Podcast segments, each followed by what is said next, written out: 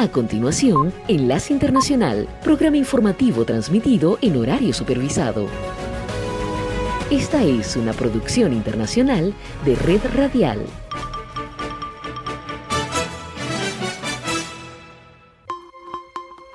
Hoy es martes y aquí comienza Enlace Internacional.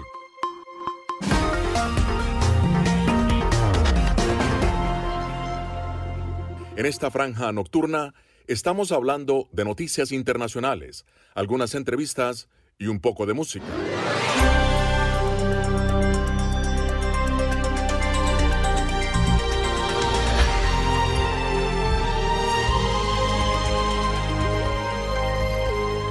Enlace Internacional.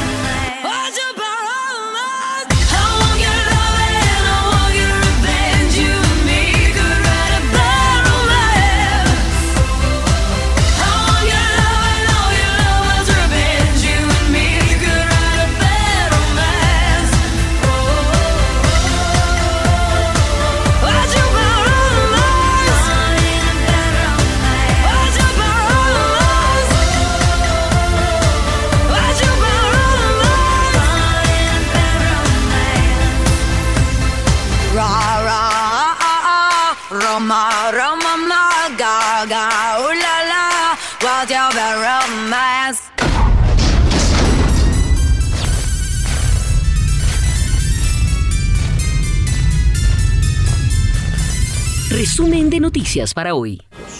La comunidad internacional se prepara hoy para anunciar sanciones contra Rusia tras reconocer la independencia de las autoproclamadas repúblicas prorrusas de Donetsk y Lugansk en territorio ucraniano y de desplegar al ejército para ejercer funciones de pacificación.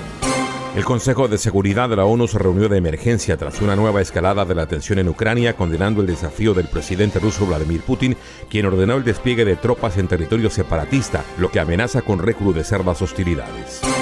El presidente iraní Ebrahim Raisi insistió desde Qatar que Estados Unidos debería levantar las sanciones económicas impuestas a Irán para reavivar el acuerdo conseguido en 2015 que limite el programa nuclear iraní, del que Washington se retiró en 2018.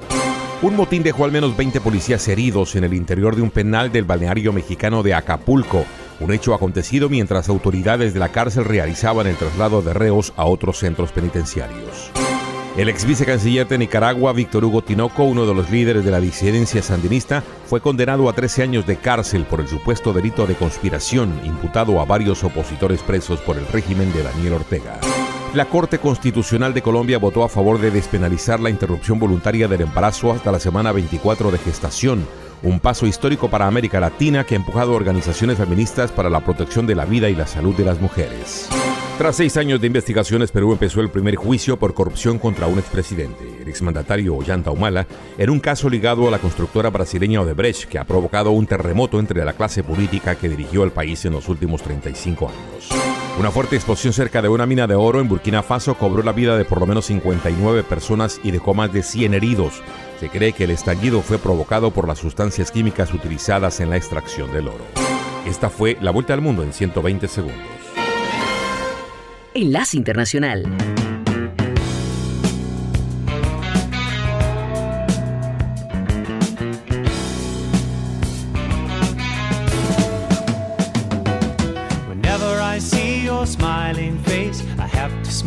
Myself because I love you. Yes, I do.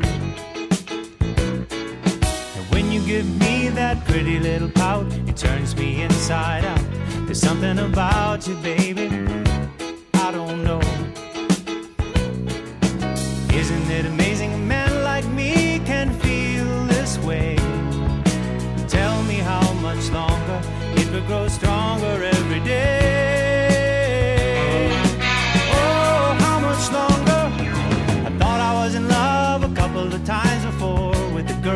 But that was long before I met you. Now I'm sure that I won't forget you. And I thank my lucky stars that you are who you are. And not just another lovely lady sent down to break my heart.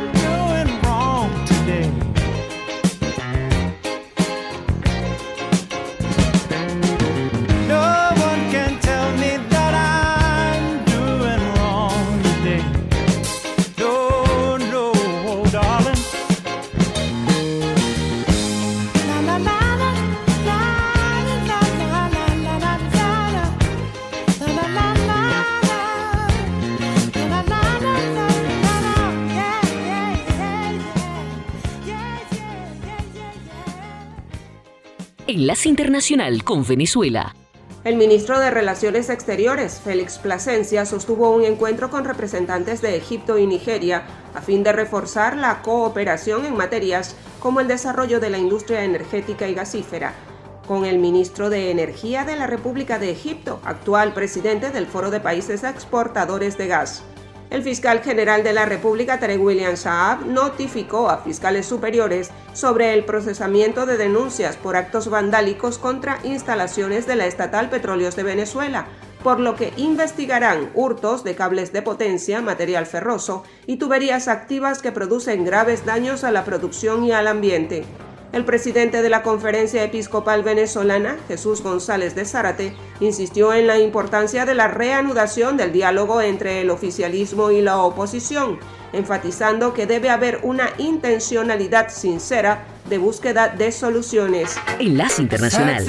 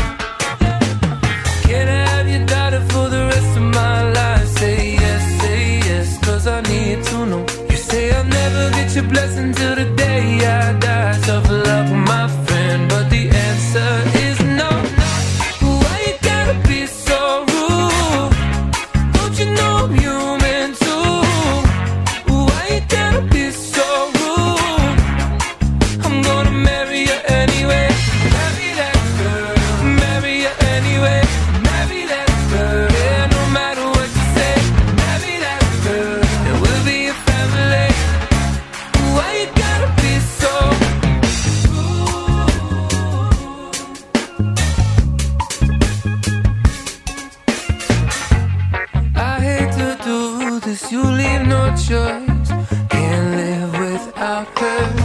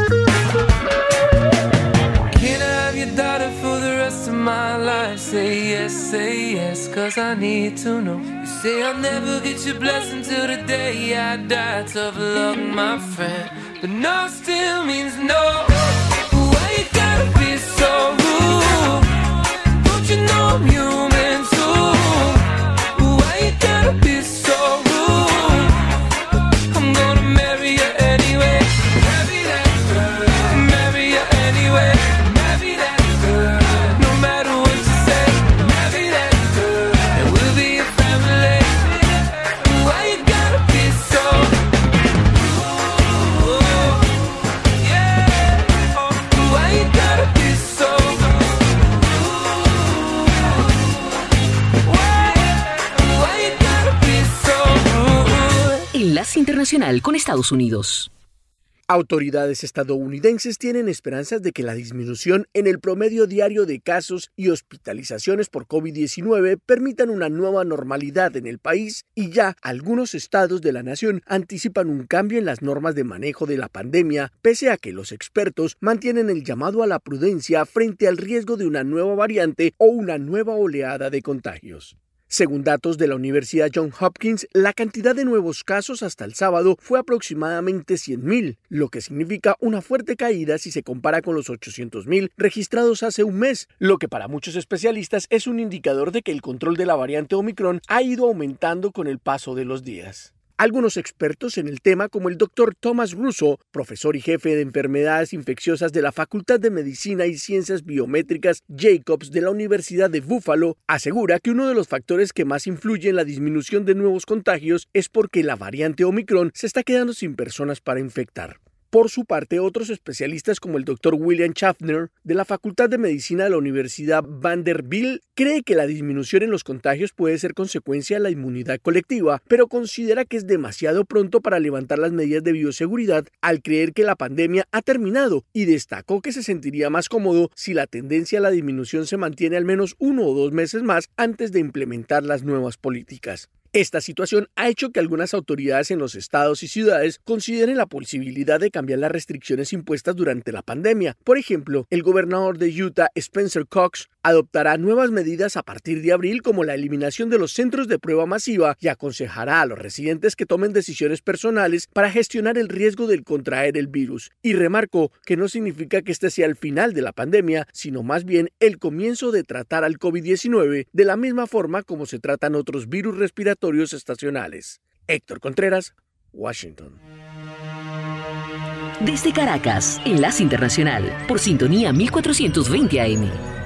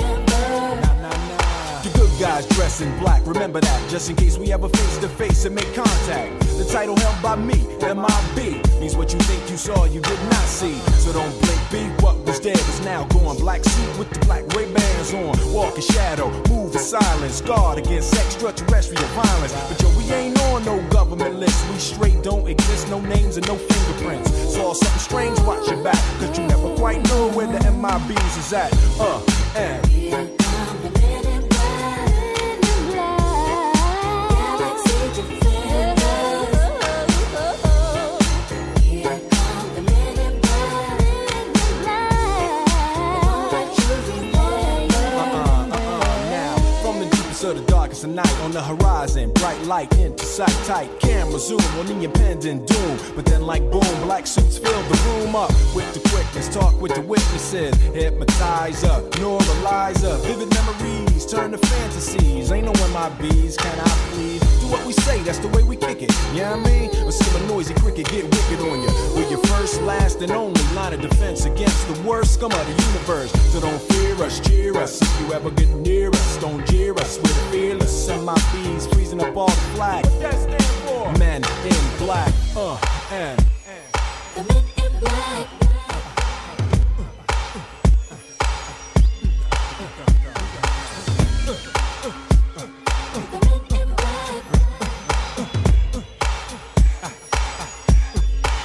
Let me see you just bounce it with me, just bounce with me, just bounce it with me. Come on, let me see you just slide with me, just slide with me, just slide with me. Come on, with me, just walk it with me, take a walk with me. Come on and make your neck work.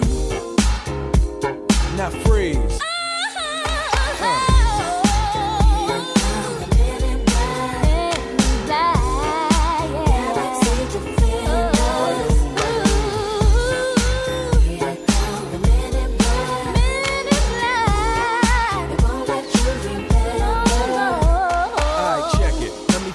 In closing.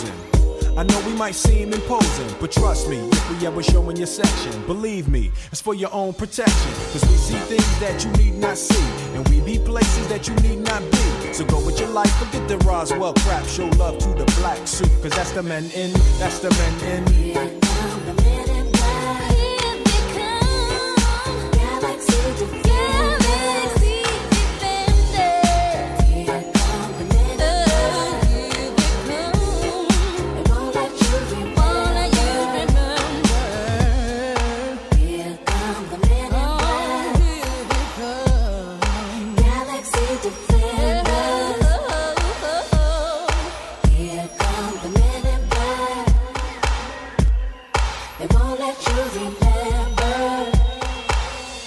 Enlace Internacional con Radio Francia Internacional. Hugo Pasarelo. El presidente ruso Vladimir Putin ha reconocido la independencia de las regiones separatistas del este de Ucrania, decisión que provocó la promesa de Estados Unidos y Europa de imponer nuevas sanciones y elevar la apuesta en una crisis que Occidente teme que pueda desencadenar en una gran guerra. El gobierno británico eliminará las restricciones que quedan sobre el coronavirus a partir de este jueves. Así lo anunció Boris Johnson, que también recortará el acceso a las pruebas gratuitas como parte de su plan de aprender a vivir con el COVID. En Perú comenzó el juicio contra el expresidente Ollanta Humala y su esposa, ambos acusados de lavado de dinero en el mega escándalo de corrupción de la constructora brasileña Odebrecht. Estos son los titulares, vamos ya con el informativo. RFI. El presidente ruso Vladimir Putin reconoció dos regiones separatistas del este de Ucrania como entidades independientes y ordenó a su Ministerio de Defensa el envío de soldados a esas zonas para mantener la paz, según dijo. El mandatario sube así la apuesta en una crisis que Occidente tema que pueda desencadenar en un conflicto armado. En un largo discurso televisado y pregrabado, Putin describió a Ucrania como una parte integral de la historia de Rusia y dijo que el este de ese país era una antigua tierra de Moscú y que confiaba en que el pueblo ruso apoyaría su decisión. Escuchamos a Putin. Creo que es necesario tomar una decisión largamente esperada, reconocer inmediatamente la independencia y la soberanía de la República Popular de Donetsk y la República Popular de Lugansk. Pido a la Asamblea Federal de la Federación Rusa que apoye esta decisión y que luego ratifique los tratados de amistad y asistencia mutua con ambas repúblicas. Estos dos documentos serán preparados y firmados lo antes posible. Putin culpó a la OTAN de la crisis actual y calificó a la alianza de amenaza existencial para Rusia. Haciendo un recorrido por más de un siglo de historia, pintó a la Ucrania actual como una construcción moderna que está ligada a Rusia. La decisión de Moscú también reducirá, reducirá las opciones diplomáticas para evitar la guerra, ya que supone un rechazo explícito a un alto el fuego de siete años de duración con la mediación de Francia y Alemania, promocionado como marco para futuras negociaciones, como lo explica nuestro corresponsal en Moscú, Xavier Colás. La decisión de Putin supone el fin de los acuerdos de Minsk, el fin del proceso de paz en Ucrania. Es verdad que la normalización política en esa zona no se había cumplido, pero por lo menos estos acuerdos habían servido para contener una guerra abierta en Donbass. ¿Qué va a pasar a partir de esta noche en ese frente? No lo sabemos. Los separatistas no controlan la totalidad de Donetsk y Lugansk. Si intentan ahora ganar terreno, habrá guerra. Pero si Kiev da por perdidos esos territorios, Moscú se quedará sin su palanca para presionar a Ucrania. Tendrá que buscar una nueva. En un amargo mensaje nocturno a la nación, Putin se quejó del comportamiento hacia Rusia de la Ucrania postsoviética. Acusó a los ucranianos de haber robado el gas ruso en el pasado y de usar la energía para chantajear a Moscú. Y acusó a los sucesivos líderes de la Ucrania postsoviética de querer todas las cosas buenas de Rusia sin ninguna obligación. La medida puede trastocar los esfuerzos diplomáticos después de que Vladimir Putin dijese que va a reconocer a los separatistas de Donetsk y Lugansk. Desde Moscú, para Radio Francia Internacional, Xavier Colas. Con el reconocimiento de las regiones separatistas, Putin desestimó las advertencias occidentales de que esa medida sería ilegal, que acabaría con las negociaciones de paz y que provocaría sanciones contra Moscú.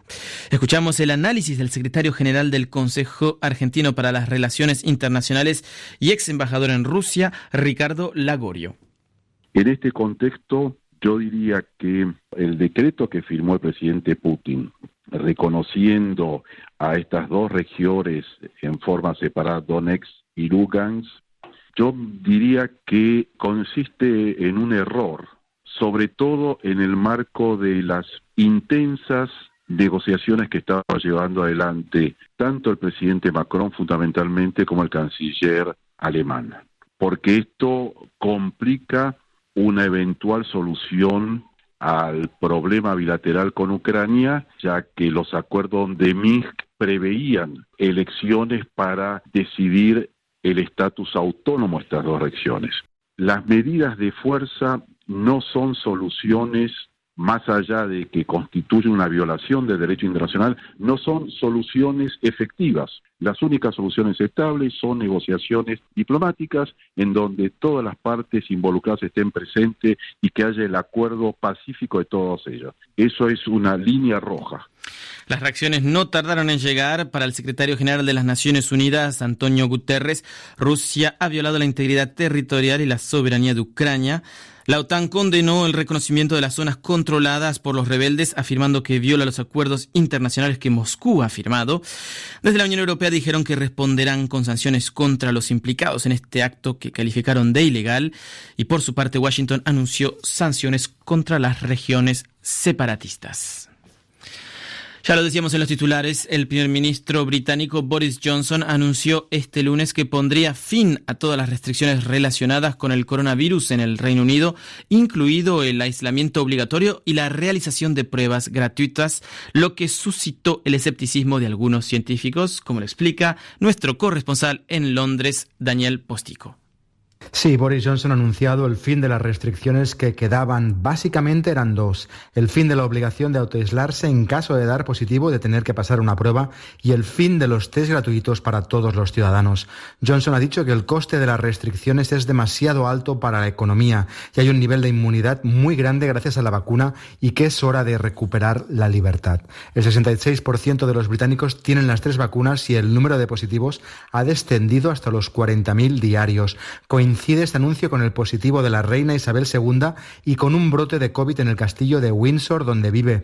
La oposición laborista acusado a Johnson de intentar desviar la atención de la investigación que está llevando a cabo la policía por las fiestas ilegales celebradas en su residencia oficial durante el confinamiento. También de ceder ante la influyente facción de su partido que se opone a las restricciones y que amenazan su liderazgo. Médicos y científicos critican que es una decisión precipitada. Muchos ciudadanos creen que es una decisión política no tomada en pro de la salud pública. Desde Londres, Daniel Postico para Radio Francia Internacional. El alto comisionado de las Naciones Unidas para los Refugiados, ACNUR, alertó contra la normalización del rechazo de refugiados en las fronteras de Europa. ACNUR además denunció la violencia y las violaciones de los derechos humanos que provocaron muertes, como lo explica Angélica Pérez.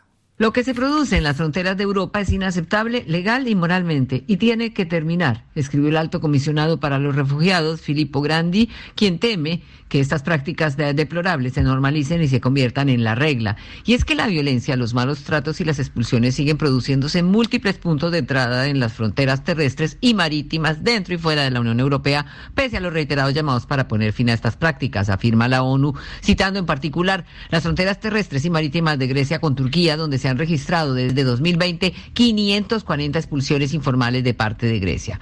Muchas de estas expulsiones ilegales y otras violaciones a los derechos de, los migrantes no son reveladas. Pero ACNUR, la Oficina de Naciones Unidas para los Refugiados, habló con miles de personas que han sufrido tales prácticas, lo que según su director revela un inquietante esquema de amenazas, intimidaciones, violaciones y humillaciones. ACNUR denuncia igualmente la forma en que los migrantes son tratados por los traficantes de personas y refugiados en el mar. En el mar muchas personas dicen haber sido dejadas a la deriva y a veces obligadas a tirarse al agua precisa. En Colombia, un grupo de ladrones robó varias grabadoras que contienen confesiones que hizo Otoñel, el narcotraficante más buscado de ese país. Así lo informó el sábado pasado la Comisión de la Verdad, un organismo extrajudicial nacido del Acuerdo de Paz de 2016 que indaga sobre el conflicto armado. La comisión ya había expresado la necesidad de contar con garantías para interrogar a Otoñel después de que varios medios informaran de la presencia de policías durante las indagatorias. Escuchamos la reacción del investigador de la ONG Human Rights Watch, Juan Papier.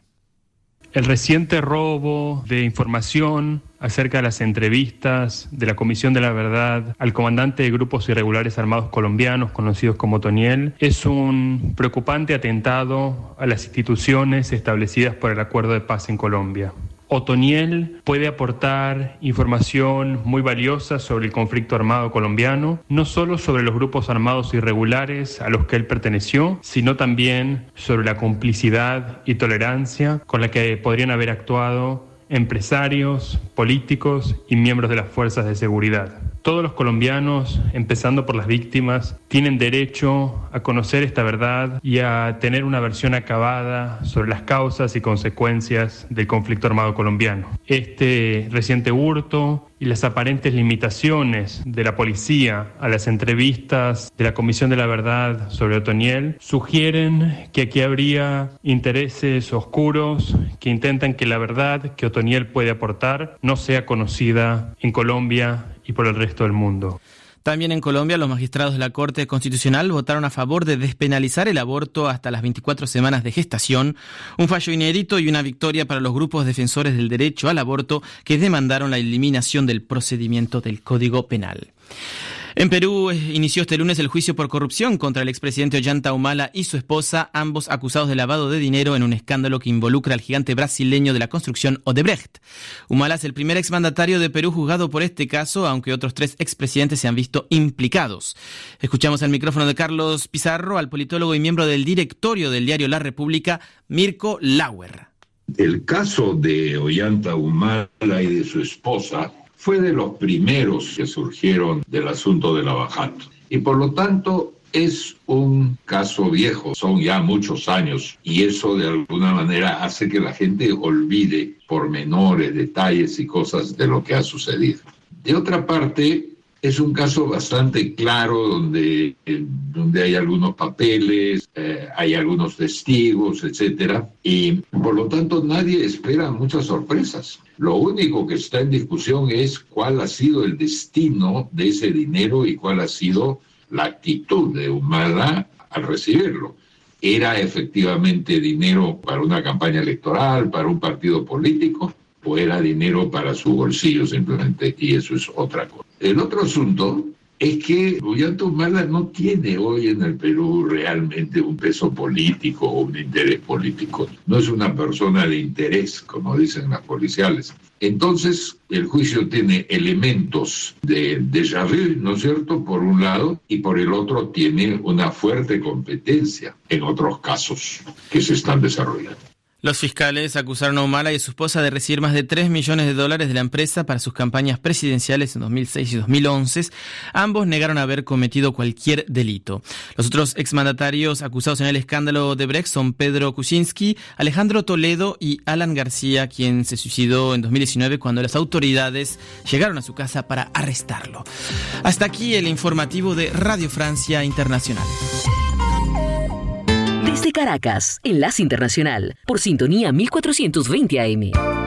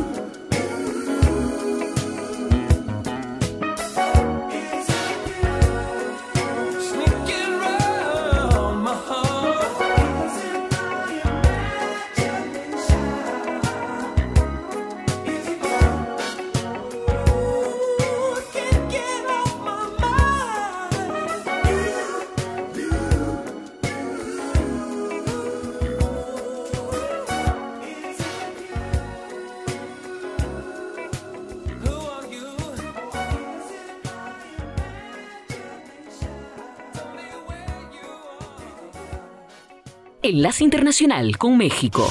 Organización para la Cooperación y Desarrollo Económico redujo su pronóstico de crecimiento económico de México de 3.3 a 2.3%, informó Matías Korman, secretario general del organismo. El secretario general de la organización sostuvo que la inflación del país, al igual que en otros países, se ha visto afectada por factores internos y externos y recordó que en enero pasado llegó a 7.07%. Luego de que la Auditoría Superior de la Federación informó que detectó posibles actos de corrupción y daño salerario público por más de 10 mil millones de pesos en las obras insignias de su gobierno, como el Aeropuerto Internacional Felipe Ángeles, entre otros, el presidente Andrés Manuel López Obrador aseguró que se irán aclarando estas irregularidades y que se trata de datos preliminares. En conferencia de prensa matutina, el titular del Ejecutivo aseguró que en el gobierno federal no hay ladrones y sacó un pañuelo blanco al señalar no hay corrupción, ya no es tiempos de los gobiernos pasados. Integrantes de la sección 18 de la Coordinadora Nacional de Trabajadores de Educación se enfrentaron con policías estatales en la ciudad de Morelia, Michoacán. Resultado del encontronazo, tres profesores fueron detenidos, entre ellos el líder de la CENTE en la entidad Gamaliel Guzmán Cruz.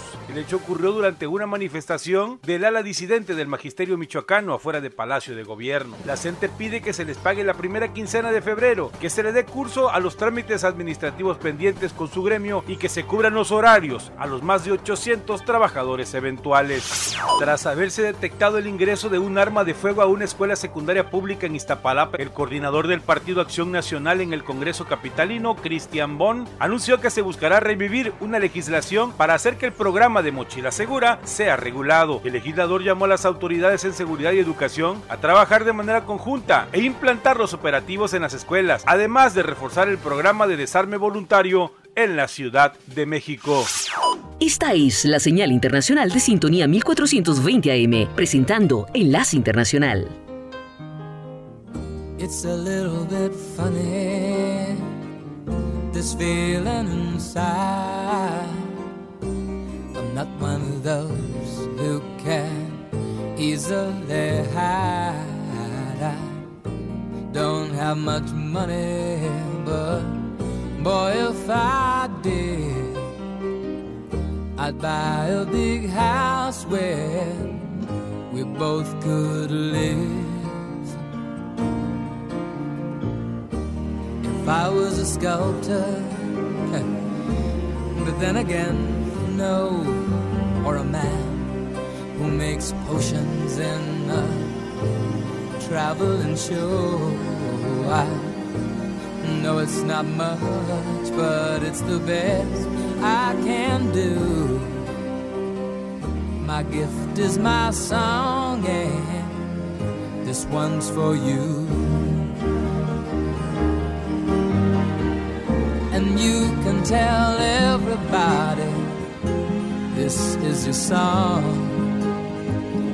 It may be quite simple, but now that it's done, hope you don't mind. I hope you don't mind that I put down the words how wonderful life is while you're in the world.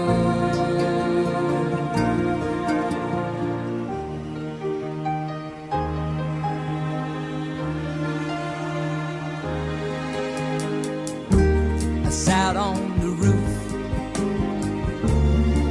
out the moss. Well, a few of the verses, well, they've got me quite cross. But the sun's been quite kind while I wrote this song. It's for people like you that keep it turned on. So excuse me for getting, but these things I do. You see, I've forgotten if they're green or they're blue. Anyway, the thing is, what I really mean.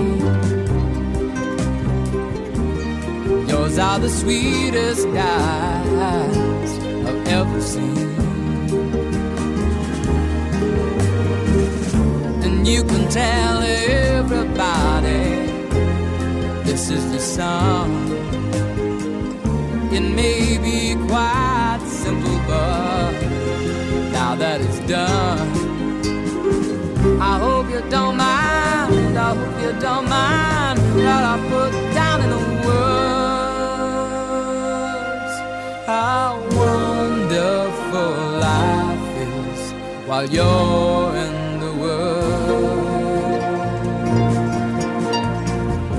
hope you don't mind. I hope you don't mind put down in.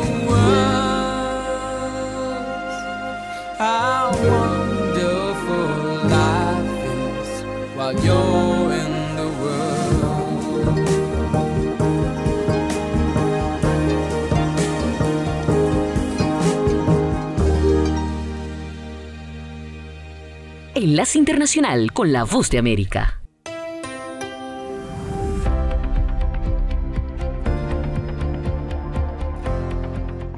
Saludos a nuestra audiencia desde Washington. Soy Yoconda Tapia y hoy, en Conversando con la Voz de América, abordamos el tema del proceso electoral que ya vive Colombia con elecciones legislativas en marzo y presidenciales en mayo y que está enfrentando actos de violencia ejercitados por el ELN y que le recuerdan al país trágicos momentos que se vivieron y que en el pasado terminaron con la vida de algunos candidatos. Para poner el tema en contexto, nuestro corresponsal en Bogotá, Manuel Arias, entrevista al analista en conflicto armado y director del Centro de Estudios de Seguridad y Paz, Néstor Rosanía. Tres cosas fundamentales. Lo primero, demuestra que el conflicto colombiano se transformó, que ya no es un conflicto con estructuras grandes y con, control, con mando, control y comunicaciones como lo fueron las FARC los paramilitares. Ya estamos en un conflicto, lo que en teoría de la guerra se conoce como conflictos de alta fragmentación. Quiere decir que son estructuras más pequeñas que funcionan a través de unidades tácticas de combate y esas organizaciones tienen una lógica de ataque diluido. Lo segundo, el ELN busca esto ahora en un año electoral y un año donde lo importante para ellos es enviar un mensaje de fuerza, de poder militar, de control militar, ya pensando en lo que va a ser el nuevo gobierno. Y lo tercero, demuestra una vez más pues el fracaso en materia de seguridad en el gobierno Duque, tanto en seguridad del conflicto armado interno como en seguridad ciudadana. Doctor Rosanía, el gobierno Duque cerró la puerta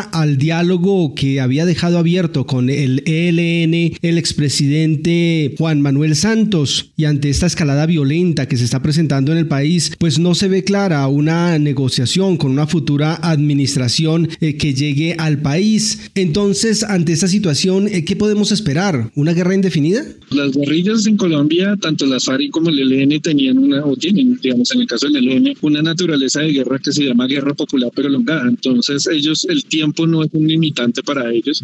La guerra no la piensan casi que ni en años, sino en generaciones. Pues las FARC fueron 50 años en ese conflicto, el ELN ya va por lo mismo. Entonces, ellos lo que siempre han hecho es esa estrategia, digamos, de presionar duro militarmente para ver si buscan un espacio de negociación con el gobierno de turno y como en este caso, que Iván Duque había puesto ya, digamos, muchas trabas al inicio, pero desde el atentado de la General Santander, ahí se rompió de tajo y todos los analistas conseguíamos que en el gobierno gobierno Duque no iba a haber ningún avance en negociación con el ELN, pues públicamente no lo, no lo hubo. Entonces, eso es para decir que el ELN, si por esta escalada ya hay una prevención de los candidatos y alguno quiera que no va a negociar en su gobierno, el ELN fácilmente puede esperar otros cuatro años y sigue con acciones armadas. Y ha sido la naturaleza como esas guerrillas, la, la guerra popular prolongada. Luego del acuerdo de paz eh, con la guerrilla de las FARC, surgieron las disidencias y el ELN se hizo más fuerte en varias regiones eh, del país. ¿Cuál cree usted que es el objetivo de esta organización, eh, más allá del tema ideológico? Los nuevos grupos ya no tienen una plataforma política, digamos, en términos de disidencias. Hasta el mismo LN, el viejo LN que está concentrado en Cuba, los comandantes, son los que todavía tienen una plataforma política, pero digamos, nosotros en las investigaciones que hemos entrevistado a gente del Frente de Guerra Oriental, Suroccidental, uno ve que ya ahí no hay una plataforma realmente política, ya hay gente dedicada netamente,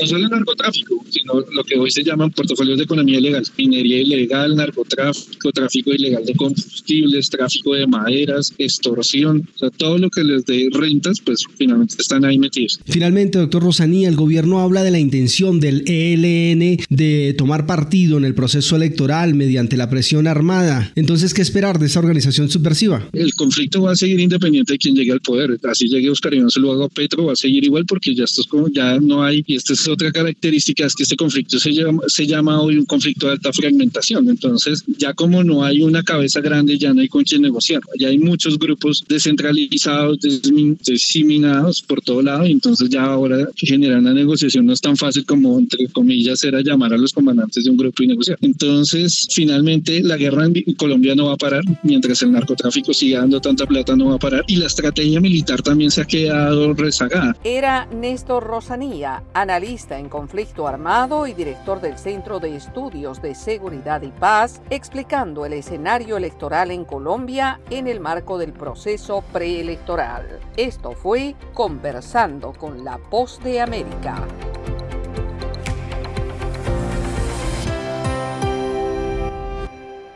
Están escuchando Noticias de la Voz de América. Seis años después del inicio de las investigaciones fiscales, Perú empezó este lunes el primer juicio por corrupción contra un expresidente en un caso ligado a la constructora brasileña Odebrecht, que ha provocado un terremoto entre la clase política que dirigió al país en los últimos 35 años. Un tribunal en Lima, dirigido por la jueza Naiko Coronado, decidirá la suerte del exmandatario Ollanta Humala y de su esposa Nadine Heredia, para quienes la Fiscalía ha solicitado 20 y 26 años de cárcel respectivamente. A ambos se les acusa de lavado de activos en organización criminal.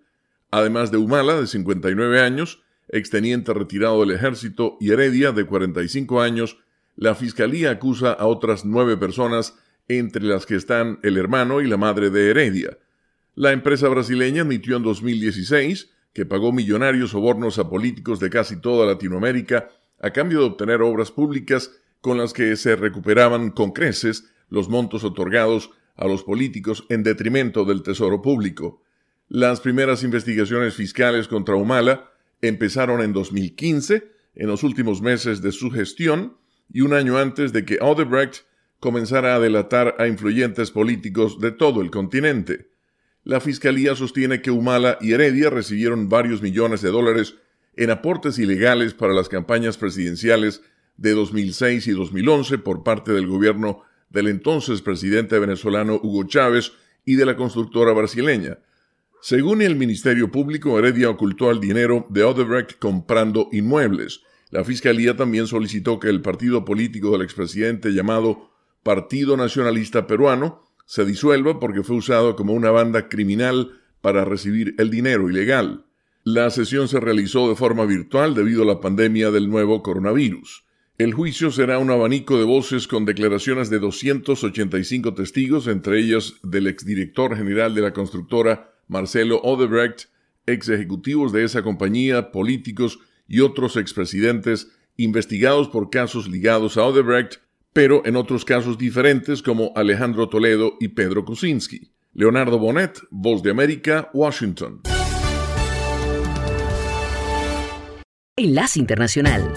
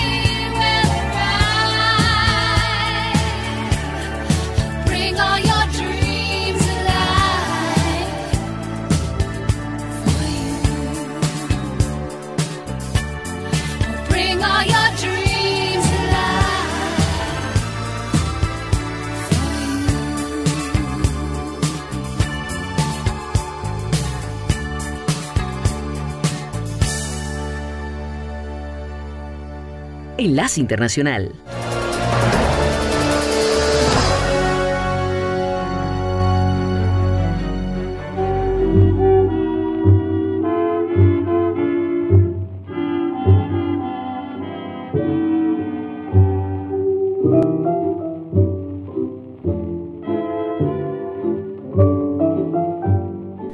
...22 de febrero 1924 en Estados Unidos, el presidente Calvin Coolidge es el primero en hablar por radio desde la Casa Blanca. country needs every ounce of its energy to restore itself. The costs of government are all assessed upon the people. This means that the farmer is doomed to provide a certain amount of money. Están escuchando Un Minuto para la Historia. Pese a su reputación de persona de pocas palabras, el presidente Coolidge empleó durante su mandato la radio, por entonces un nuevo medio de difusión, y realizó algunos discursos relevantes. Les acompañó Julio César Sepúlveda.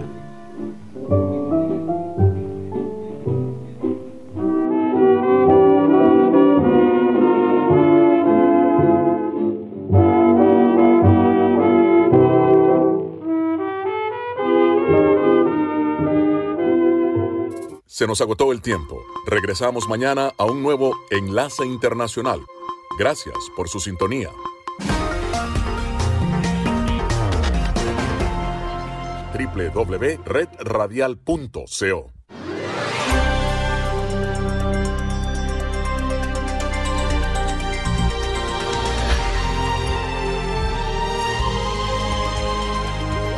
Este programa también puede escucharse como podcast en Spotify, Apple Podcast, Google Podcast o en nuestra página web www.redradial.co. Búscanos en tu plataforma preferida de podcast como Red Radial.